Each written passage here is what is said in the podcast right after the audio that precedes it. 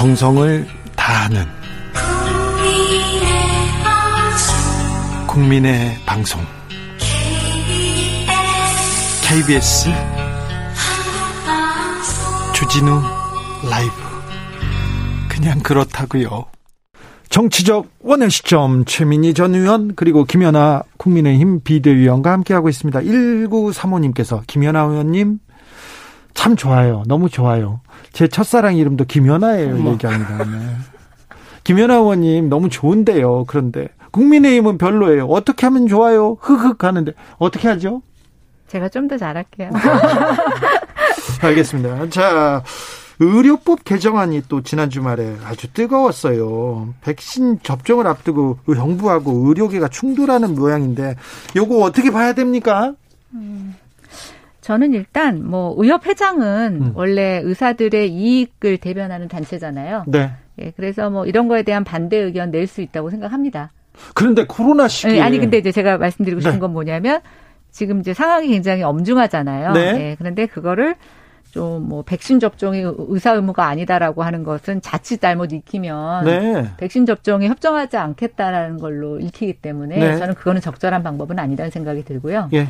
또 하나 이제 제가 이렇게 그 코로나 검사나 병원의 일선에 가보면 정말 의료진들이 굉장히 고생하시죠. 노력하고 고생하는 건 네. 사실이에요. 덕분에 예. 저희가 이렇게 좀 안전하게 잘 있지 않습니까? 예, 진짜 저는 그거는 분명한 것 같은데 어 이제 이렇게 이익 단체들이 반대를 하게 되면 저는 정부도 어 좀 충분히 의견을 들어주는 어떤 제스처나 절차적인 거를 갖춰주는 게 좋지 않을까라는 생각이 들어서 조금씩 양보했으면 좋겠다는 생각이 듭니다. 조금씩 양보해야 된다. 최민희 의원님. 이건 정부하고는 하나도 상관이 없는 얘기예요. 그러니까 최대집 회장이 이 주파수를 잘못 맞추셨어요. 왜냐하면 이거 문제가 되는 거는 국회가 19일 날 이 관련 법을 합의 통과시켰습니다. 보건복지위 네. 상임위가. 국민의힘에서도 동의? 예, 동의하셨어요. 이견 없이. 왜냐하면 내용이 이런 거예요. 어, 의사가 금고 이상의 형을 받게 되면 5년 동안 면허가 취소되는 겁니다. 5년 이후에 복귀되세요. 그리고 집행유예를 받았을 때 집행유예 기간 이후에 2년 정도 더 면허 취소하겠다. 이 정도이고요. 그리고 의료 과실 치사상계 있잖아요. 치사상 죄는 제외가 돼요. 면허 네. 취소에. 그리고 핵심은 살인하거나 성범죄를 하거나 이런 의사가 금고 이상의 형을 받았을 때 면허 취소한다는 거기 때문에 이 부분은 저는 지금 그 코로나19 백신과 코로나19와 의사들이 싸우고 있기 때문에 최대집 의협 회장님의 지금까지의 잘못된 대응은 다 그 국민들이 받아들이실 것 같아요. 그러니까 여기까지 문제 제기를 하시면 되겠다. 총파업을 네. 하거나 이거는 정말 이건 동의하는 국민이 안 계실 거다. 내용으로 봤을 때 이렇게 봅니다. 총파업이나 백신 뭐 접종을 가지고 얘기하는 건 좀 부적절했죠, 김연아 의원님. 그러니까 뭐 저도 총파업으로 안 갔으면 좋겠어요. 네. 근데 이제 저도 뭐 제가 의사협회 안에 내부에 있는 게 아니라서 정확한 내용은 모르겠지만 지금 의협회장 아마 선거가 또 금방 임박해 네, 있는 것 같아요. 있습니다. 근데 네. 후보들마다 이 건에 대해서는 굉장히 음. 강경한 반대 입장을 보이고 있는 것 같아요. 그러면 이제 이게 뭐 상임위를 통과하면 이제 법사위 가 거쳐야 되고 본회의를 통과하는데 예전 같으면 상임위 통과해도 법사위 통과할 때 좀 시간이 많이 걸렸어요. 예. 근데 지금은 이제 국회에서 여당이 사실상 과반을 확보하고 있다 보니까 이제 여기서 의사협회가 자꾸만 정부를 압박하는 이유가 이제 정부가 사실은 이런 법에 있어서 여당하고 같은 마음을 먹고 추진하자고 들면 뭐 아주 굉장히 빠르게 할 수 있잖아요. 그래서 저는 그 아마 그 카운터파트로서 지금 정부가 정부를 음. 의사협회에서 계속 얘기를 하는 것 같고요. 아까 제가 말씀드렸지만 어 저는 이런 문제에 있어서 의사들도 모든 국민이 봤을 때 객관적인 내용들 이런 거에 대해서는 혼자만 특별 대우를 받게 해달라고는 못할 겁니다. 지금 그, 러고 있잖아요. 아니, 아니 그러니까 이제 저희는 그렇게 하는 건데 네. 반대하는 내용에 대해서 조금 더 구체적으로 서로 국민들에게 알릴 수 있는 시간을 조금 더 가져보면 어떨까. 이제 여기에 너무 네. 일사천리로 네. 법이 처리된다는 것 자체에서 또 의협 회장 선거 앞두고 내부적으로 굉장히 이것에 대한 두려움 이런 것들이 있는 것 같으니까요. 정말 정부 말대로 다른 전문가들 어 저기 의료인들뿐만이 아니라 다른 전문 직종하고의 형평성에 있어서 문제가 없다고 하면은 저는 조금 더 국민들에게 홍보하고 서로 합의하는 과정을 갖게 된다면 아, 국민들이 다 용납하고 이게 합리적이면 저는 계속 이런 식으로 무리하게 파업한다고까지 끌고 가지는 못할 것 같아요. 그런데 아니, 그냥 저는 한 생각에 아 우리가 모르는 어떤 특별한 사례에 대해서 우려하는 게 있나 보다. 그럼 그거는 조금 우리가 어떤 어떤 조항을 빼주는 걸로 보완을 할 수 있지 않을까요? 저는 아니, 그렇게 생각해요. 그게 없어요. 보시면 왜냐하면 그 음, 예를 들면 그동안에는 마약을 하거나 이런 의사들의 경우는 사실 면허 취소되는 게 맞겠죠. 그죠? 그런데 금고 이상의 형을 받았을 때 면허 취소되는 금고 이상 형이고 항목들이 어, 이 부분은 사실은 논의 여지가 없는 내용들이더라고요. 네. 예, 그리고 중요한 건 이게 법사위에서 어, 저는 국민의힘이 살짝 빠지시면 곤란한 게 이게 법사위에서 여야가 논의하게 됩니다. 그러면 당연히 그 자리에서 의사협회가 이 법에 대해서 뭐 어떤 어떤 입장을 보이고 있다. 이런 얘기 나올 수밖에 없고요. 네. 그래서 여야가 합의할 사항이지 이거는 이 법이 막 통과되는데 만약에 정부가 하지 마라. 청와대에서 개입한다. 그러면 그거야말로 국회가 안 되는 거라 여야가 의논할 수는 있겠다. 그러나 내용에는 무리가 없습니다. 제가 그 법안 봤거든요. 강남에서 산부인과 의사가 마취제를 남용해가지고요. 어떤 분이 돌아가셨어요. 돌아가셨는데 시신을 시체 유기했죠. 유기했었죠. 네. 근데 그분도 어그 징계가 미뤄지고 그러면서 계속 그뭐 면허를 가지고 의료 행위를 했다 했었어요. 그런데 그런 부분에 대해서 의사분들도 다 좀 고민이 있을 텐데 요거 하나만 더 물어보겠습니다. 짧게 물어보겠습니다. 김종인 비대위원장이 왜 하필 이 시기에 어? 의사들 협조가 절대적인데 이 시기에 의사들 심기를 건드리느냐 이렇게 납득이 안 간다 얘기합니다. 지난번에도 의사협회에서 그 의대 증원 그 다음에 공공병원 이 얘기 나왔을 때 왜 하필 지금 이때 그러는지 정부 이해가 안 간다. 그렇게 이게 정부가 아니라니까요. 정부가 아니에요? 정부에서 한 게 아니고 국 19일 날 국회 보건복지비 상임위를 이 법이 통과했어요. 네. 그러니까 그건 여야 합의기 때문에 네. 그 김종인 위원장님이 하신 말씀은 여야 의원 모두에게 해당되는 것이죠. 네, 알겠습니다. 그 정부가 아니고요. 네. 박계림님께서 국민들 건강을 걱정한다는 사람들이 국민의 건강을 볼모로 자신들의 목적을 추구하려고 한다는 게 말이 안 됩니다. 이렇게 얘기했습니다. 자, 백신으로 넘어가 볼게요. 백신 드디어 이번 주 금요일 날 백신 맞게 되는데요. 백신 1호 접종자 누구냐 막 궁금합니다. 그런데 야권에서는 백신 불안감이 있으니까 해소를 위해서 문재인 대통령 맞아라 1호 접종해라 주장하고 있습니다. 이거 어떻게 보시는지요, 최민 의원? 어, 저 맞을게요. 저 1호로 맞을게요. 저는 대통령을 이런 데 끌어들이는 데 대해서 제가 평소에 유승민 의원은 좀 존경한 비슷하게 하던 분인데 깜짝 놀랐어요. 이게 대통령 끌어들일 일입니까 이게? 음. 저 1호로 맞고 싶습니다. 네. 자, 민주당 최민희 의원. 의원님 1호. 네. 음. 2호 김연아 의원님. 아 저는 2호 안 할래요. 자 김연아 의원님. 네. 음, 지금 이제 이게 어떤 백신에 대한 두려움 또 불안 이런 것들이 우리나라에만 있는 네. 건 아니고요. 네. 예, 미국에서도 굉장히 상당하게 이런 어떤 분위기가 형성이 돼 있다고 하더라고요. 그래서 우리 정부가 네. 가장 먼저 맞지는 않겠다고 좀 아, 처음에 그랬었죠. 네. 예. 이제 그런데 어쨌든 지금 백신을 맞는 게 대세고 그러다 보니까 미국에서도 이제 대통령뿐만이 아니라 정치인들이 앞다퉈 맞는 맞았죠. 예, 그런 걸 보여주고 있습니다. 그래서 저는 이게 지금 아스트라제네카 갖고 사실은 여러 가지 논란이 있어요. 그래서 결국 우리는 65세 이상에 대해서는 아스트라제네카 접종을 지금 안 하기로 했잖아요. 예. 그러다 보니까 저는 국민들이 불안이 있고 또 여당도 처음에 그 불안에 대해서 예고를 했던 바가 있어요. 그러면 이게 신뢰를 주는 방법이 뭐냐라고 했을 때 뭐 야당 정치인이냐 대통령이 먼저 맞아라. 그게 신뢰를 주는 제일 제일 저는 괜찮은 방법이죠. 그런데 자, 예. 그게 뭐 예를 들어서 지금 대통령 나이 때문에 안 된다는 거 아니에요. 네. 65세 이상이시기 때문에 아스트라제네카는 지금 접종이 안 되니까. 그러면 저는 뭐 여당에서 65세 미만인 분이 좀 앞장서서 맞으셔서 여기서의 포인트는 누가 맞느냐가 중요한 게 아니라 국민들이 불안을 해소할 수 있을 만큼의 어떤 정부가 어떤 모습을 보여주느냐가 저는 본질이라고 생각해요. 자, 불안은 해소해야 될 거 아니냐? 어, 그럼요. 예.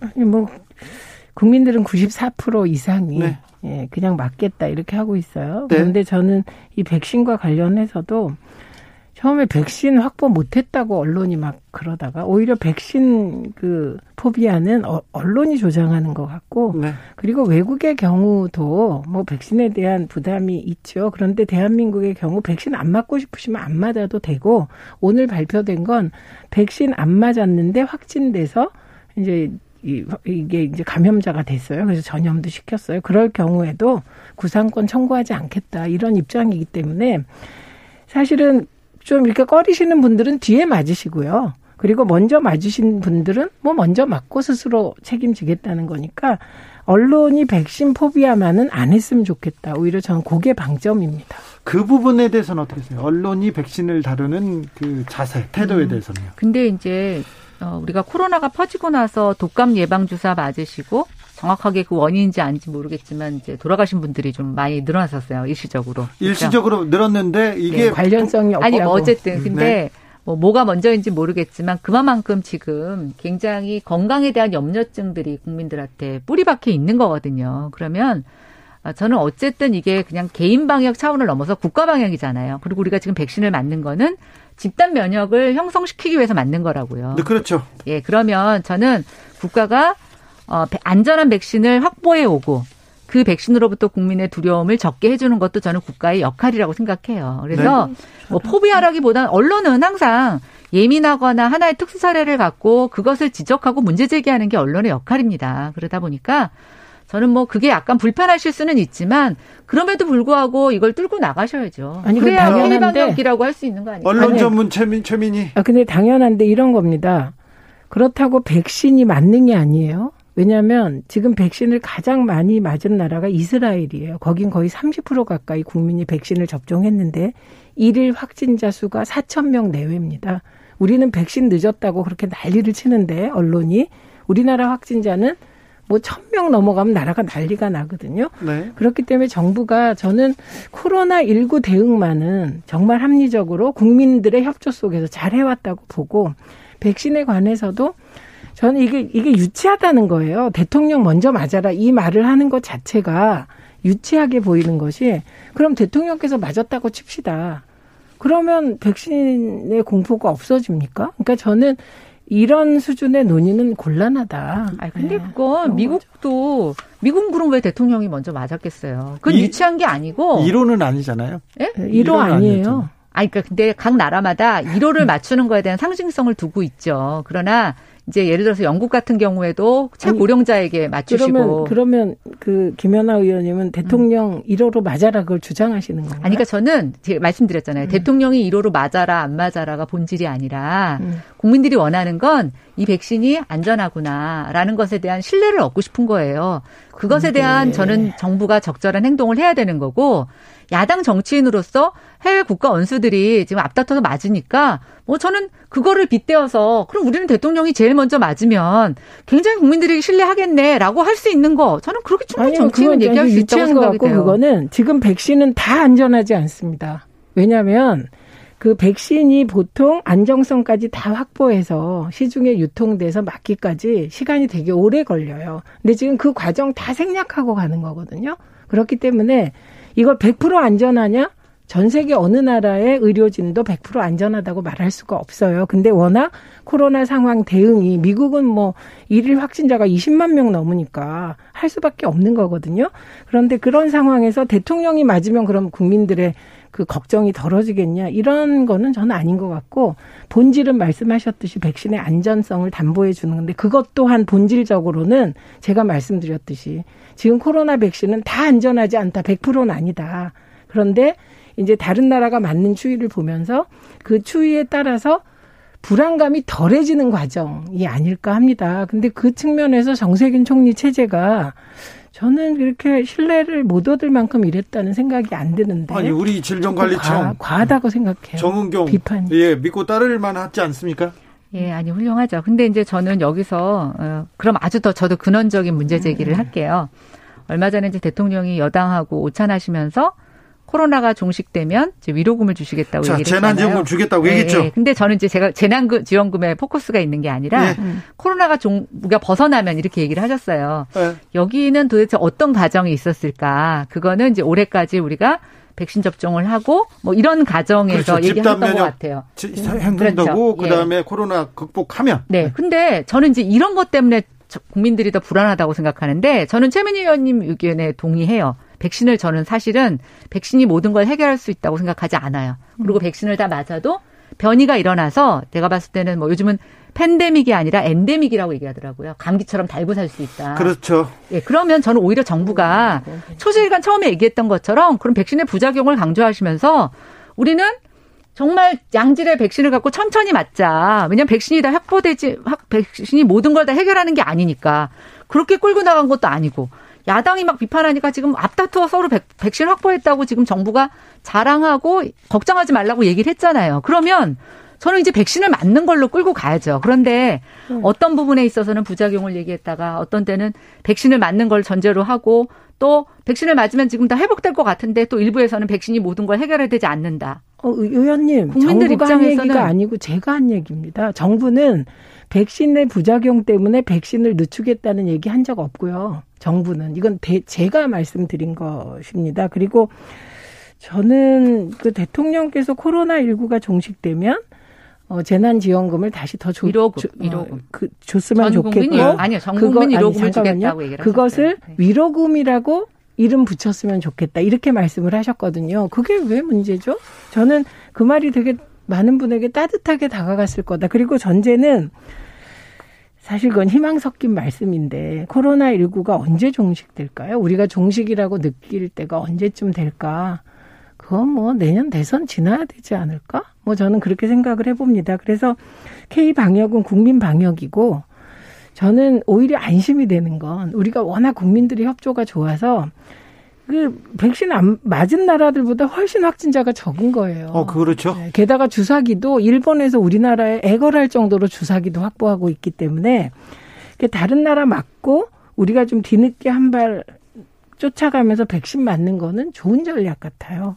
이 부분은. 이 전략은 어떻습니까? 지금은? 음, 저는 지금 이제 우리가 한 번도 경험하지 못한 세상이죠. 네. 네. 이 백신의 문제에 있어서는 정답을 알 수가 없어요. 예. 예. 근데 너무 늦게 가는 것도 문제고 너무 빨리 가는 것도 문제죠. 그런데 음, 음, 음, 저는 국민들이 이것에 대해서 한 번도 경험하지 못한 거기 때문에 다양한 문제 제기와 불안 제기하는 거 저는 필요하 당연하다고 생각을 해요. 네. 그리고 야당의 입장에서도 그건 너무나 당연한 건데 저는 정부가 시정회가 좀 일관된 입장을 가져가는 것 하나, 그 다음에 다양한 변수가 있을 수 있죠. 그거에 대한 다양한 시나리오를 갖고 있어야 되는데, 제가 대통령께서 얘기하신 코로나가, 코로나로부터 벗어나면이라는 그 얘기는 아까 희망이라고 얘기하셨지만, 좀 선거 앞두고 너무 희망 고문하시는 게 아닌가라는 생각이 들었어요. 희망이 아니라 희망 고문이다? 네, 아니요. 코로나 다들 뭐 외국에서도 전문가들이 이거 벗어나기 어렵다라고 얘기를 하는데 저는 뭐 그럼 그거 언제 주겠다는 얘기야. 뭐 이런 생각이 들어서 또 아까 재난지원금이라고 얘기를 하시니까 좀 그건 성격이 달라진다고 생각하는데 그 워딩으로 보시면 벗어나면 전 국민에게 위로금을 주시겠다고 얘기를 했거든요. 아니 재난지원금을 주고 그것을 위로금이라고 했으면 좋겠다 이렇게 말씀하셨는데 네. 그러니까 이게 이게 대통령께서 위로금이라는 표현이 확 박힌 거죠. 그러니까 결과적으로 플러스 되는 발언이었다. 이렇게 되는 겁니다. 자, 8991님께서 참 애들 같아요. 백신 늦게 들어온다고 난리더니 대통령이 먼저 맞아라. 내가 먼저 맞는다. 왜들 이러세요? 질병관리청에서 알아서 하겠죠. 지각 있는 어른들 자중 잘 좀 하세요. 제발 얘기합니다. 2081님께서는 국민들은 덤덤한데 정치권에서 웬 호들갑인지 그냥 원칙대로 하면 됩니다. 얘기합니다. 자, 백신이 옵니다. 어, 또 다른 시대로 이렇게 접어드는데 아무튼 정치권 그리고 언론에서 논란은 사그라들지 않게, 않지, 않고 있습니다. 다음 주에도 더 내밀하게 정치적 원의 시점 이어집니다. 지금까지 최민희, 김연아 두 분과 함께했습니다. 감사합니다. 고맙습니다. 네, 감사합니다. 정치 피로, 사건 사고로 인한 피로, 고달픈 일상에서 오는 피로. 오늘 시사하셨습니까? 경험해 보세요. 들은 날과 안 들은 날의 차이. 여러분의 피로를 날려줄 저녁 한 끼 시사 추진우 라이브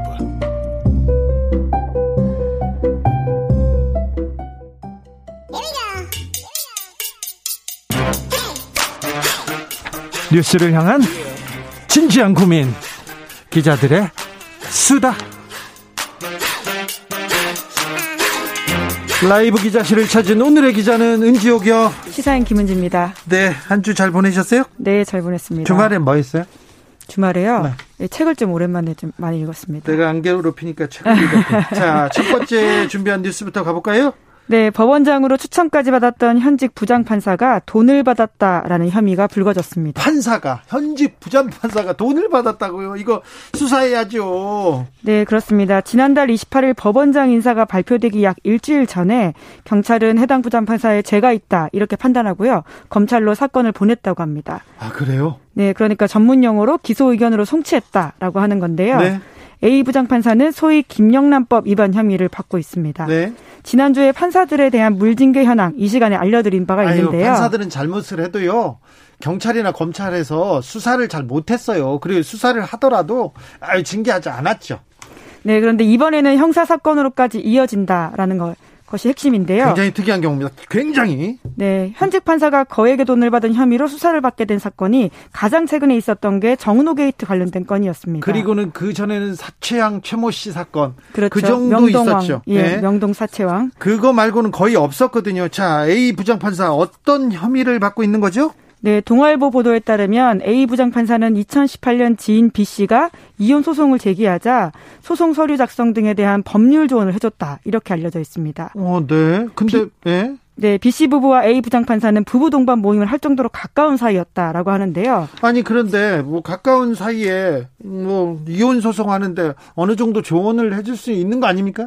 네, 이제 그런데 이 과정에서 돈이 오고 갔다라고 하는 게 돈을 받으면 안 되지. 네, B 씨의 남편이 예. 네, 국가권익위에 국민권익위에 신고한 내용입니다. 돈을 줬다는 거예요? 네, 이제 그렇게 의심을 사고 있고요. 예. 예 권익위는 그래서 사건을 경찰에 이첩해서 수사가 시작됐다라고 하고 수사를 해봤더니 네, 경찰은 B 씨의 자택 등을 압수수색했고 관련 금융 계좌를 추적했다 이렇게 알려져 있는데요. 네. 하지만 관련 계좌에서는 입출금 내역이 나오진 않았다고 합니다. 그래요? 또한 A 부장판사도 경찰 조사에서 혐의를 강하게 부인하고 있다고 합니다. 아무튼 돈을 받았다면 큰 문제가 될 것 같은데 돈을 받지 않았다면 이거는 뭐 그냥 이렇게 도와줄 수도 있다 이런 생각도 되는데요. 네, 그러니까 돈을 주고받은 사람은 아직까지 그 사실을 인정하지 않았는데 네. 돈을 줬다라고 지목된 사람의 가장 가까운 그러니까 배우자가 그렇게 증언하고 있기 때문에 사건이 불러가는 것으로 보입니다. 네. 그렇다면 이게 김영란법 위반 혐의가 될 수 있기 때문인데요. 아, 그렇죠. 대가와 상관없이 100만 원 이상의 돈을 받게 되면 그 자체로 위법입니다. 네. 예, 그렇기 때문에 이번에는 대가 관련 있는 게 아니다 이렇게 경찰도 판단해서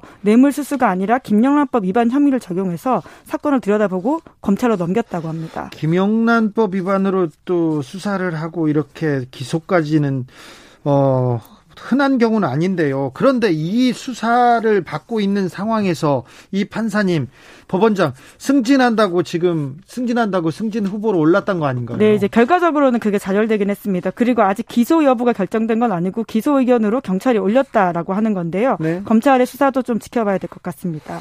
아무쪼록 A 부장 판사가 소속 법원 판사들의 추천을 받아서 법원장 후보 1순위까지 올라갔다고 하고요. 예. 본인도 그러한 인사 검증에는 동의를 했다고 해요. 예. 이제 그런 점에서 문제가 되고 있는데 결과적으로는 스스로 임명 동의 철회했다고 합니다. 네. 뭐라고 음. 이야기하고 있냐면요. 네. 처음 법원장 후보로 추천됐을 때는 금품 수수 관련된 오해가 풀릴 것으로 생각하고 임명에 동의했지만 인사위가 열릴 때까지 오해가 풀리지 않아서 스스로 철회했다. 이렇게 밝히고 있습니다. 알겠습니다. 뭐 돈을 받고 다른 사건에 대해서 이렇게 구체적으로 컨설팅을 해줬다면 이거는 김영란법 위반이 명확합니다. 그런데 어찌 되는지 좀 지켜봐야 되겠습니다. 예. 예. 다음 뉴스로 가볼까요? 네, 미술계에서 이건희 컬렉션에 대한 관심이 뜨겁습니다. 안 뜨거워요. 특별히 특별히 네. 언론에서 자 이거 미술품 이거 상속 상속 상속세 줄여줘야 된다 그런 기사가 많이 나옵니다. 네, 이제 이걸 대체해야 된다 이런 취지의 이야기들을 보수 언론 중심으로 나오고 있는데요. 네. 물론 한겨레 신문 같은 곳에서도 공 공공재로 해야 된다 이런 식의 공영재 이야기가 나오고 있긴 합니다. 아니 근데 남의 그림이고 남의 그 재산인데 그걸 가지고 세금 내기가 어려우니까 공공재로 해야 된다 이게 그 언론에서 그렇게 기사를 쏟아내고 있는데 이거 삼성하고 어느 정도 얘기가 된 건가 참 의아하기도 하는데요. 자, 아무튼 미술계 밖에서도 미술계 안에서도 엄청 관심이 많은 사건입니다. 네, 이제 물론 또 이제 미술품을 사랑하는 사람들 입장에서도 그런 이야기가 나오고 있는 것 같긴 한데요. 네. 네 조선일보는 지난달 시작한 이건희 컬렉션 감정이 마무리 단계에 들어갔다 이렇게 보도했습니다. 이게 뭐 원래 어떤 건이냐면요. 삼성 김용철 변호사가 그 의혹 제기한 비자금 사건이 그렇죠. 사실 그게 핵심입니다. 네. 예, 예. 그 그때 비자금 아, 이병 이건희 회장이 숨겨놓은 차명재산님 이만큼 많다. 이런 그 의혹이 제기됐어요. 그때 그래서 압수수색을 해봤는데 용인 에버랜드 옆에 큰 창고가 있습니다. 미술품 수장고. 거기에 들어가서 그때 미술품을 어떤 작품을 가지고 있고 이게 재산 증식으로 상속을 위해서 어떻게 쓰는지 그때 목록을 다 만들어 놨어요.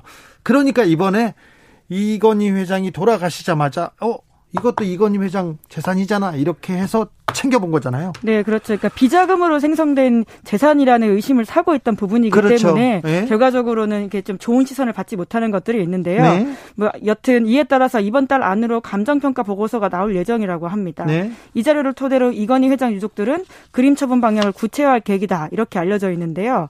지난해 12월에 삼성이 법무법인 김앤장을 통해서 한국미술품 감정연구센터 등 세 곳에 감정을 맡겼다고 합니다. 네. 이러한 작품만 13,000여 점이 넘는다라고 하는데 네. 컬렉션이 정말 방대합니다. 웬만한 미술관 뺨을 치는데 한국 고미술, 근현대 미술, 서양 현대 미술 이런 것들이 있고요. 우리가 익히 들어서 알고 있는 유명한 서양 화가들 모네, 피카소, 샤갈 고갱 뭐 이런 사람들 작품도 총망라돼 있다고 다. 합니다. 네, 우리나라 미술관 중에 이만큼 많은 그 작품을 가진 데는 없어요. 확실해요. 네, 그래서 이런 말까지 업계 전망까지 나오고 있는데 시가 천억 원 넘는 세계 결작이 꽤 있어서 주요 작품 수십 점만 합쳐도 2조에서 3조 원은 거뜬히 넘을 거다. 이런 규모가 예측되고 있다고 합니다. 저 저도 한 한참 제가 또또 또 삼성 이건희 회장 가의 재산에 대해서는 열심히 공부하는 쪽이지 않습니까? 최소 3, 4조 원은 된답니다. 최소. 네. 네 그러니까 그 예를 들어 작품만 보더라도요. 자코메티라고 하는 아주 유명한 그 작품이 있는데 그 유사한 낙찰가만 봐도 한 작품에 1,500억이 넘습니다. 네, 그간에 또 몇 년 동안 그 작품 가격이 엄청 올라가지고. 네, 그렇죠. 예. 근데 이거 세금 문제를 어떻게 또 정리할 거냐에 따라서 이 자, 자, 작품들이 어디로 갈 건지 이런 것도 정해져요. 네, 이 회장 주식에 대한 상속세액이 약 11조 400억 원이라고 합니다. 지금요? 네, 근데 삼성은 이 회장 별세 6개월이 되는 오는 4월 말까지 상속세를 신고해야 된다라고 하거든요. 예? 그러니까 일종의 데드라인이 정해져 있는 거죠. 그렇기 때문에 삼성 쪽에서는 삼성문화재단 출연이나 국립중앙박물관 이런 쪽에 기증을 택할 수도 있다고 하고요.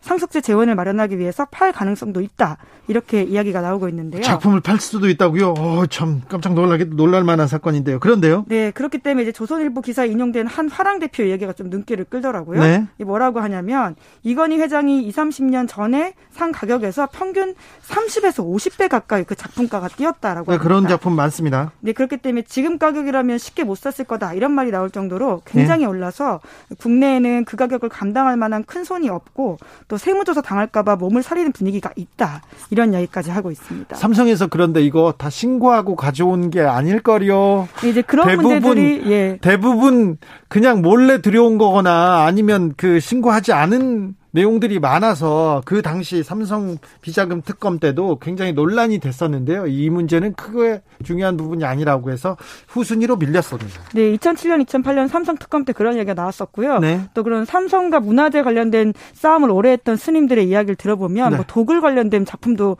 의심이 되는 것들도 있었다 이런 있었죠. 이야기가 있습니다. 네, 네. 예. 그 소송 재판에도 제가 또 네, 많이 많이 봤어요. 네. 갔었어요. 그런데요. 네, 굉장히 그래서 관심을 끌고 있고요. 정치권에서는 미술품 물납제 이야기까지 나오고 있습니다. 미술품 물납제요? 네, 그러니까 재산세 및 상속세를 미술품으로 대신해서 낼 수 있게 해달라라고 하는 건데요. 네, 네. 그러니까 세금을 그림으로 대신 내겠다고 하는 거죠. 예. 현재 세금법상에는 부동산은 그렇게 대신 낼 수가 있거든요. 그렇죠. 그런데 미술품은 그에 들어가지 않기 때문에 관련법을 개정해야 된다라는 목소리가 일부 나오고 있다고 하고요. 실제로 이광재 국회의원이 이러한 내용을 담은 개정안을 지난 11월 달에 대표 발의한 바가 있습니다. 이광재 의원이 또 삼성하고 또 관계가 좋으니까 또 어느 정도 얘기했을 수도 있고요. 뭐 그런 의심을 사고는 있는데요. 뭐 실제로 그런 있고요. 이야기는 하진 않았습니다. 예, 예.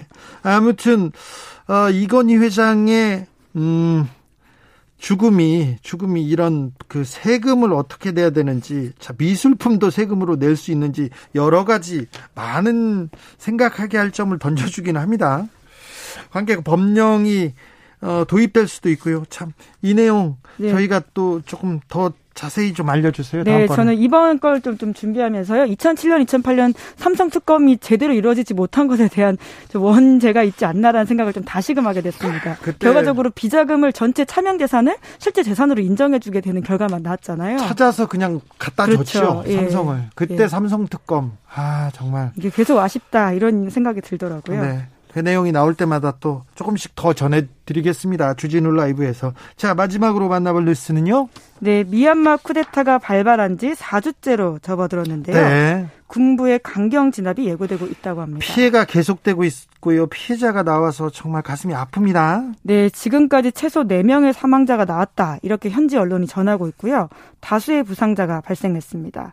그럼에도 오늘 수백만 명의 미얀마 시민들이 저녁에 모였다 이렇게 보도하고 있는데 네. 저도 들어오기 직전에 그 관련된 사진들을 봤거든요. 예. 정말 많은 사람들이 모였더라고요. 네. 예, 오늘은 쿠데타 이후에 의료진 등이 주축이 돼서 만든 시민 불복종 운동이라는 곳이 있는데 예. 여기서 총파업 벌이자 이렇게 촉구한 날입니다. 2월 22일은요? 네, 왜냐하면 날짜가 좀 의미 있기 때문에 그렇게 지금 미얀마 시민사회 단체들이 좀 주장을 하고 있는데요. 네. 왜냐하면 지난 1988년 8월 8일 미얀마 민주화 운동을 요구하면서 진행됐던 8888 시위를 모델로 삼고 있기 때문입니다. 네. 이 8888 시위가라는 게요. 양곤의 봄이라고 하는 좀 들어보신 단어가 네네. 생각날 수 있을 예. 텐데 그때 88년 8월 8일에 예. 그 내윈 장군의 하해를 요구하면서 많은 시민들이 모였었는데요. 네. 결과적으로 성공하진 못했지만 그때 굉장히 전 세계적으로 눈길을 끌었던 민주화 시위였습니다. 큰 의미가 있었습니다. 그래서 오늘 2월 20일을 총파업으로 해서 오늘은 뭐이 뭐, 뭐, 이이이이 이 다섯 개가 붙어 있는 날이라고 하는데요. 네. 왜냐하면 2021년 2월 22일이기 때문에 네. 그렇게 또 시민사회가 장명을 해서 전 세계에 전파하고 있습니다. 자, 이 쿠데타가 왜 벌어졌지 아직도 그 이유를 의아하게 생각하는 사람들이 많습니다. 네, 이게 표면적으로는 지난해 11월 치러진 미얀마 총선을 쿠데타를 벌인 쪽에서 주장하고 있는데요. 네, 총선이 있었어요. 네, 그 미얀마 군부가 당시에 선거에서 심각한 부정이 어, 벌어졌다 이렇게 주장을 하면서 그런데 심각한 부정이 벌어졌는데 아웅산 수지 고문이 이끄는 문민 정부가 대승했지 않습니까? 압승했잖아요. 네, 그렇죠. 이제 그렇기 때문에 결과적으로는 그 이 문민 정부를 치기 위해서 명분을 들어서 이렇게 행동했다라는 의심을 사고 있는데요. 네. 선거부장은 그냥 표면적인 거에 불과하다 이렇게 보고 있는 거죠. 그렇죠. 예, 눈여겨볼 사실이 근데 또 여기서 있는데 지난 2015년 총선 당시에도 수지 고문이 이끌었던 당이 크게 이겼습니다. 그런데 헌법 헌법이 법에 군부가 군부가 정치를 하게 돼 있어요. 군부가 네. 종식돼 있는데 여전히 군이 정치를 하고 있었어요. 네, 그렇습니다. 그러니까 53년 동안 이어졌던 군부의 지배가 그때 겨우 끝났는데 네. 여전히 군부가 힘을 잡고 있었습니다. 헌법 때문에 그렇잖아요. 네, 선거와 무관하게 상하원 의원 25% 그러니까 4명 중에 1명은 무조건 군인 쪽 사람이 들어간다 이렇게 보면 이게 미얀마 헌법에 이게 아예 명시돼 있거든요. 예, 그래서 그때는 굉장히 애매한 균형을 민주정부와 군부가 이뤘었는데 네. 이번에는 민주정부가 너무 크게 이기다 보니까 군부 쪽에서 아예 이제 쿠데타를 작정하고 버렸다 이렇게 보는 시각들이 큽니다. 그렇죠. 그렇게 봐야 되죠. 네, 네. 그러다 보니까 저는 또 이제 우리의 이제 과거가 좀 비교가 되면서 네. 네, 한국에서는 김영삼 대통령 시절에 군 사도직인 하나회를 이렇게 한 번에 척결한 적이 있지 않습니까? 네. 그런데 미얀마에서는 그럴 정도의 힘이 안 되죠. 네, 게다가 또 현대사에서는 독립군으로 군부가 시작했던 좀 여러 가지로 복잡한 현대사가 꼬여 있다 보니까 네. 예, 쉽지 않은 상황이라고 합니다. 저기 아시아의 민주주의 뭐 우리가 광주 민주화 운동도 있고요. 우리가 먼 촛불로 이룬 민주주의도 있어서 그런지 미얀마에 대해서 또 가슴 아프게 생각하는 분들이 많습니다. 네, 그리고 실제로 그 미얀마 시 현장에서도 한국 이야기들이 나온다라는 보도들이 있습니다. 한글 한글로 이렇게 글을 써가지고 시위에 참가한 그 미얀마인도 봤어요? 네, 그러니까 연대를 요청하는 거이기도 하고요. 또 어떤 한국의 민주화가 그들에게 끼친 영감이 있다라고 보이는데요. 미얀마는 한국하고도 가까운 관계예요, 사실. 네, 그렇습니다. 지금 3만 명 넘게가 일하고 공부하고 있는 나라다라는 거고요. 예? 그리고 최근에 있었던 사건 호르무즈 해협에 한국 선박이 억압된 적이 있지 않습니까? 네네. 그때 선원 20명이었는데요. 예. 11명이 미얀마인이었다. 자, 이란에 억류된 그 배도 미얀마 그 미얀마인 선원이 많았다는 거잖아요. 네, 우리 그렇죠. 배 원양어 선에 타는 많은 그 선원이 미얀마인이에요, 지금. 네, 게다가 코로나19 이전에는 한국인들이 미얀마의 최대 관광객이었다. 이렇게 이야기될 정도로 네. 나름 이 관계가 있었던 곳인데요. 우리 기업들도 많이 진출해 있고요. 네, 이제 그러다 보니까 또 이런 비판도 있습니다. 한국이 미얀마 군부와 경제적인 연관이 있다라고 하는 건데요. 네. 유엔의 진상조사위원회가 2019년 낸 보고서가 있습니다. 예. 여기서 미얀마 군부와 거래하면서 군부를 지원해준 주요 기업들이 지적되어 있는데 여기에 포스코와 같은 한국 기업도 들어가 있다라고 합니다. 그래서 오늘 포스코 앞에서 관련 어, 한국 시민단체들이 퍼포먼스를 벌이기도 했습니다. 네. 아무튼 미얀마 군부하고 거래한 거래하면서 군부를 지원해온 주요 기업이 14개가 있는데요. 그중에 6개 기업이 한국 기업이었다고 유엔에서 이런 보고서를 냈습니다. 참 민주화 운동에 미얀마 민주화 운동에 우리도 조금 역할을 해야 될 텐데 더 많은 피해가 나면 안 되는데 하는 생각이 듭니다. 호용수님께서 오늘 아침에 미얀마 학생들이 한국어로 우리나라한테 호소하는 연설 보고 울컥했습니다. 얘기했습니다. 미얀마의 봄이 오기를 더 큰 희생이 없기를 기도합니다. 기자들의 수다 지금까지 시사인의 김은지 기자였습니다. 감사합니다. 네, 감사합니다. 교통정보센터 다녀올게요. 이현 씨.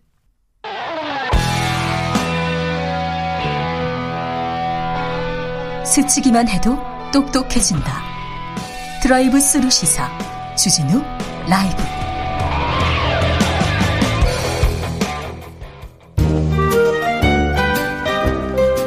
민생이 먼저다. 함께 잘 먹고 잘 사는 법 찾아보겠습니다. 민생과 통하였느냐? 생생민생 통. 선아 민생생각 안진걸 민생경제연구소장 어서 오세요. 네, 안녕하십니까. 잠깐만요. 속보 예, 말씀드리겠습니다. 속보. 오늘 저녁 6시 경북 안동 예천, 경남 하동, 충북 영동 지역에 산불 재난 국가 위기 경보가 관심에서. 심각으로 상향 발령됐습니다. 산불이 예. 발생하지 않도록 소각 금지 및 화기물 소지 입산 입산 금지 아시죠? 불씨 관련해서 각별한 관심과 주의를 기울여 주시기 바랍니다. 부탁합니다. 자, 소장님 어디서 오셨어요? 예. 어, 우리가 이제 길을 가다가 네. 정말 저는 이건 정말 중요한 민생 문제라 생각합니다. 화장실 문제. 네. 너무 급해가지고 겨우 화장실 찾아서 갔더니 네. 문이, 문이 잠가져 있거나 네. 비밀번호를 입력해라고 네. 할때 그 낭패감. 그래서 저는 한번 다 몇 군데가 다돼 있는 거예요. 네. 어쩔 수 없이 주유소를 찾아서 뛰었어요. 네. 주유소에만 개방 화장실이 있거든요. 주유소는 열려 있죠. 네. 그래서 주유소를 향해 뛰다가 네. 정말 죄송한데 화재. 살짝 아 사제 살짝 병고가 있었던 아마 그런 아찔한 경험도 있을 거예요. 오, 네. 그래서 저희가 그 시민단체, 민생단체들이 민주당에 제안한 게 소확행위원회잖아요. 네. 작지만 확실한 행복위원회. 네. 소중하지만 확실한 행복위원회. 네. 그래서 앞으로 개방형 화장실을 대폭 확대하기로 협약식을 했습니다. 아, 그래요? 지난주 2월 16일 날. 예. 그래서 이제 길거리에 대로변에 있는 큰 건물들. 네. 특히 대기업들이 운영하거나 프랜차이즈 본사들 운영하는 프랜차이즈도 엄청 많잖아요. 네. 뭐, 뭐, 리아도 있고, 뭐, 네. 그런 햄버거 집도 네. 있고. 그런 데가 개방만 해줘도 네. 사람들이 숨통이 튀잖아요. 그렇죠. 그래서, 어, 오늘 기쁜 소식. 짜증난 일도 많지만. 네. 앞으로 길 가다가 길거리에 대형 건물이나 네. 공, 공공기관은 물론이고 네. 그다음에 전국의 전국적 프랜차이즈들 네. 모범적으로 화장실을 개방하기로 하였다. 네. 추진하고 있다. 알겠습니다. 이 기쁜 소식. 이게 이제 2월 16일 날 제가 이런 어, 캠페인 했고요. 기뻐할 사람들 많아요. 예, 그러니까 화장실 네. 문제는 정말 심. 네. 그다음에 이제 일반 국도나 이런데 졸음 휴게소나 화장실 너무 없어요. 아, 예. 강변문화나 올림픽대로도 그렇잖아요. 네. 그런데도 어 휴게시 휴게 장소와 화장실을 늘리겠다. 예. 이것도 제가 지금 발표를 했습니다. 이걸 추진하겠다는 것이고요. 예. 그다음에 2월 17일 날 지난주에 삼성생명 암 환자분들이 어떻게 됐어요? 농성한 지 400일째. 예. 어느덧 1년이 지나고 400일째 가지고 제가 갔다 왔는데요. 어, 너무 추운 거예요. 그 어, 빌딩 숲 사이에 어마어마한 바람이 불어서 체감 온도 20도. 실내에서 하고 있잖아요. 실내에서 내부는 암 환자 내부는 실내에서 고립된 채 농성을 하고 있고 지원하는 분들은 제가 이제 밖에서 제가 갔다 왔습니다. 예. 400일째. 근데 우리 어. 주진우 라비에서 계속해서 이렇게 이야기해 주는 걸 다 그분들이 듣고 계세요. 네. 그래서 큰 힘이 되신다는 이야기를 해 주셨어요. 그래서 아. 저희는 우리 방송은 부드러운 방송이잖아요. 네. 삼성생명, 삼성그룹 관계자들에게 호소드립니다. 네. 이제 세계적인 대기업이신데 네. 암 환자님들한테 암보험금 안 줘가지고 이게 언론에 계속 나오고 농성이 400일째 이거 정말 동네 챙피, 세계 챙피거든요. 다른 보험사에서는 다 줬잖아요. 다 줬어요. 금감원에서 지급공고를 다 줬는데. 금감원에서 주라고 했잖아요. 예, 삼성만 말을 안 듣고 있습니다. 이러시면 안 됩니다. 400일째. 네, 400일째 하고 계시고요. 네. 그다음에 해결될 때까지. 네, 해결될 끝까지 저는 계속 왔다 갔다 할 거고. 주진우 삼... 라이브에서도 관심을 예, 갖고 관심 저도 한번 따라가겠습니다. 예, 한번 주진기자님도 같이 하시고요. 삼성생명이 작년 재작년에 영업이익이 얼마 되면 1조가 넘었더라고요. 예. 그러니까 이 비대면 시대에 금융기관들의 이자 폭리 41조라 제가 지적했잖아요. 네. 제가 좀 이자 좀 깎자. 그런 것처럼 어, 엄청난 영업이익을 기록한 삼성생명이 암보험자들에게 암보험금 지급해라는 호소를 드렸고요. 그다음에 아 저것도 물어볼게요. 예, 그러면 계속. L, g 트윈타워에서 파업하시던 청소 노동자분들은 지금도 농성하고 계세요. 아니 그런데 아직도 해결이 안 되고 있어요. 지금 LG가 음. 다른 건물로 가서 뭐 청소하는 안을 내놓는데 나포 쪽에 가서 예. 다른 건물 가서 청소하라고 이렇게 아니 그것도 뭐 대안 중에 하나가 될 수는 있겠지만 그런데요. 아니 그분들이 LG 트윈 타워에서 최소 수년에서 10년 이상, 네. 10년 안팎 거기서 청소를 잘 해오시던 분들이거든요. 네. 근데 업체를 바꾸는 과정에서 고용 승계를 안 해버리는 그래서 지금 올해 초부터 지금까지 농성을 하고 계시는데요. 지금도 바깥에서 예. 계시잖아요. 예. 그래서 그 을지로위원회라는 데 있잖아요. 민주당. 거기서 네. 지금 중재를 하고 있는데 정도 경영, 인간 경영을 표방하는 LG그룹답지 않게 시간을 끌고 있어요. 근데 제가 그래서 유심히 저희 동네 임대주택 임차인 대표자 회의록을 봤어요. 예. 거기 이렇게 써져 있는 거예요. 그 청소 경비업체를 교체한다고. 네. 어 그래서 거기서 일하는 우리 청소 이모님들이나 경비 선생님도 어떻게 되나 봤더니 그 조그마한 공공임대 주택에서도 어떻게 써놨는지 알아요? 업체는 변경되더라도 고용하고 심지어 연차 퇴직금 권리는 모두 승계된다고 써놨어요. 아, 네. 예. 가난한 임대주택도 다 요즘은 그렇게 하는 거예요. 입주민들이 물어봐요. 업체가 바뀌는 건 있을 수 있는데 거기서 일하셨던 분들은 계속 일할 수 있게 해달라고 그러니까. 네, 네. 그러니까 제발 LG그룹에서 이 문제도 정말 우리 주진우 라이브에 어, 애청자들의 마음까지 모아서 호소 드립니다. 함께 사는 대한민국으로. 자, 예. 음, 4차 재난지원금은 어떻게 돼가고 자, 있습니까? 이 부분도 한번 정리 한번 해드리겠습니다. 주말에 큰 화제가 됐죠. 네. 원래 4차 재난지원금을 어려운 분들에게는 선별로 해주고 그 다음에 전 국민들에게는 응원도 드릴 겸 경제도 활성화할 겸 보편지원금 네. 병행하겠다 했어요. 근데 경, 제부총리 등 재정당국이 그 병행은 어렵다. 네, 선별로. 그런 재정 상황을 이유로 그거에 대해서 반발이 있었고 그다 방역 단계가 완화가 안 됐는데 전국민 재난지원을 풀면 혹시라도 재유행이 됐을까봐 지적이 있었어요. 이 두 가지가 수용이 된 거죠 일정하게 타협이 이루어진 거죠. 그래서 어 민주당 지도부와 문재인 대통령이 청와대에서 만나서 이렇게 합의가 된 겁니다. 사실상 자 4차 재난지원금은 최대한 빨리, 최대한 넓게, 최대한 두텁게 피해를 보신 분들 중심으로 특히 12월, 1월, 2월 세 달간 아예 영업이 금지되어 있던 분들 있잖아요. 네네. 이분들을 중심으로 해서 지원하되 그래서 쟁점이 하나 생긴 겁니다. 그 전에는 소상공인 기준이 법에 어떻게 되냐면 5인 미만이 상시 고용이라고 돼 있어요. 예. 근데 여러분 근데 우리가 식당이나 카페나 좀 큰 데 가보면 딱 우리 눈에도 직원이 67명 있는 경우가 많죠. 있잖아요. 많죠. 종업원들만. 근데 네. 뒤에 요리하신 분들까지 하면 10여 명은 되는 거거든요. 네. 그래서 근데 그분들이 2차, 3차 재난 지원금은 못 받았어요. 그래서요. 네. 그래서 지금 쟁점이 10인 미만으로 확대한다는 겁니다. 네. 소상공인 기준을. 네. 매출 기준도 사업 매출 기준이 있어가지고 편의점이나 슈퍼마켓에서 종량제 봉투나 담배 많이 팔다가 다 그것들은 세금이잖아요. 네. 그래서 사억이 넘어갖고 제외되신 분들이 꽤 있었어요. 아 그렇군요. 그분들을 또 피눈물 흘렸거든요. 이번에 자 4차 재난지원금을 최대한 빨리 최대한 넓게니까 그 상시 고용 인원 10인 미만으로 올라가고요. 네. 10인 정도로 그 다음에 어, 매출 기준 사억이 없어지는 거예요. 네. 그래서 두터워지는 거죠. 그렇겠네요. 이 문제가 이제 하나 해결이 됐고요. 방향이. 근데 그렇게 해서 지원금은 근데 3차, 2차 때 최대 200만 원이었고 3차 때 최대 300만 원이었어요. 지금은요? 이번에는요? 네, 이번에는 최대 700만 원에서 900만 원까지 지금 상향될 전망이 왜냐하면 영업 손실 보상금이잖아요, 사실상. 네. 그럼 매출에 연동해서 주는 게 맞는데 그걸 다 줄 수는 없으니까 최대한 두텁게 주겠다 해서 네.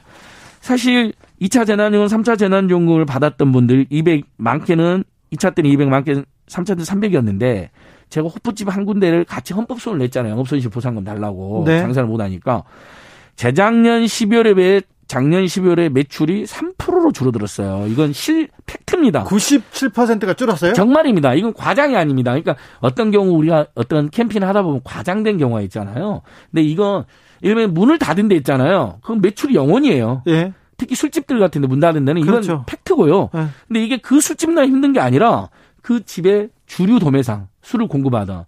그다음에 그 술을 만드는 회사들, 수입 회사들, 제조 회사들 모두 다 12월, 1월, 2월 너무 힘들었던 거예요. 이렇게 연동해서.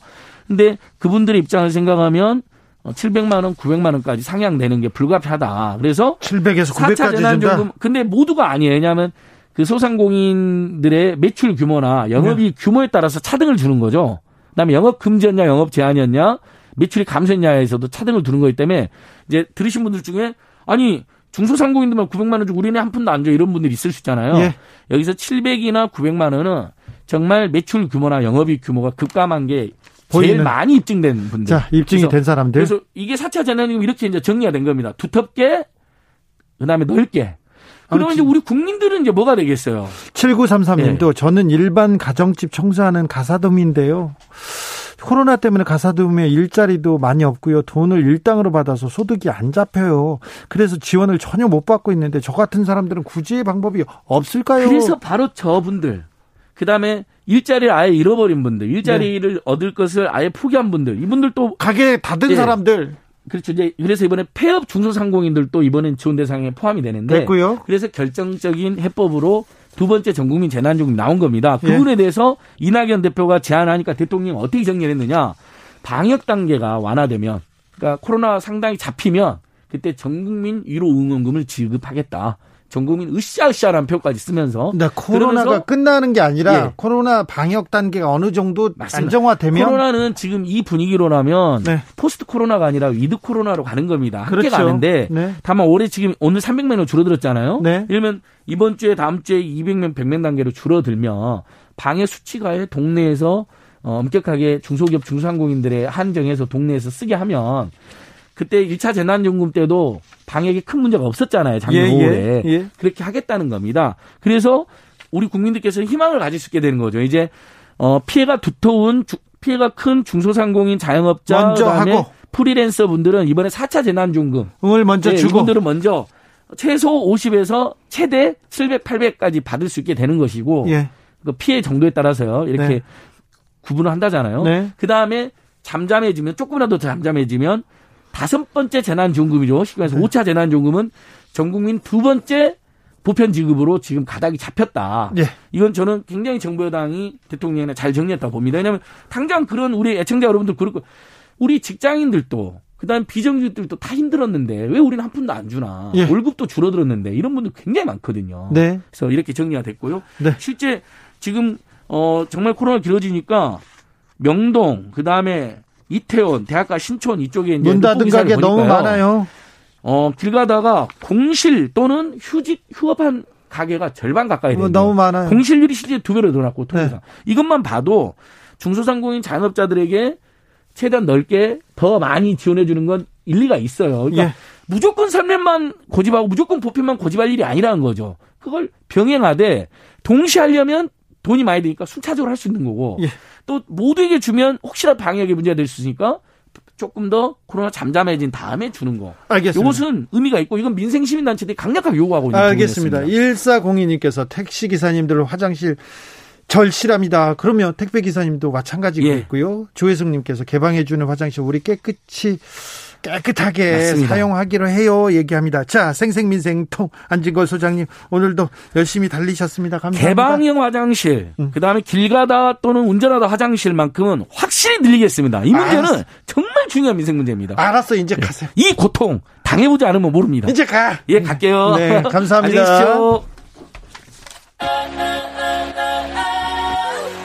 오늘도 수고하고 지친 자들이여 여기로 오라. 이곳은 주기자의 시사 맛집 주토피아 주진우 라이브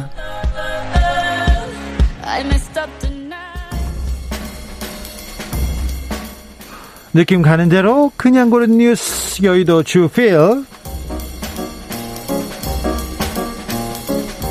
미국 백신 먼저 맞으려 할면, 할머니 변장한 여성들 적발. KBS 기사인데요. 미국에서 지금 코로나 백신 접종 중인데 65세 이상만 플로리다주에서는 우선 접종 대상이라고 합니다. 그런데 플로리다주에서 30대, 40대 여성 2명이 할머니 차림으로 접종소에 나타났다가 가짜 노인 행세를 하다가 들통났어요. 이들은 근데 1차 접종을 마치고 2차 접종하러 왔다는 겁니다. 그러니까 빨리 맞고 싶어가지고 자기네들의 출생 연도까지 조작한 서류를 들고 왔다고 하네요. 참, 참 빨리 맞으려고 참 그랬다고 합니다.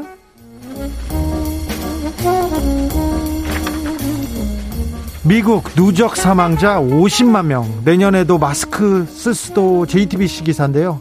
앤서니 파우치 박사. 그러니까 미국의 정경이라고 생각하시면 돼요. 이분이 자, 연말까지 정상화된 일상을 기대하면서도 내년에도 마스크 써야 할 것 같다. 이렇게 얘기했습니다.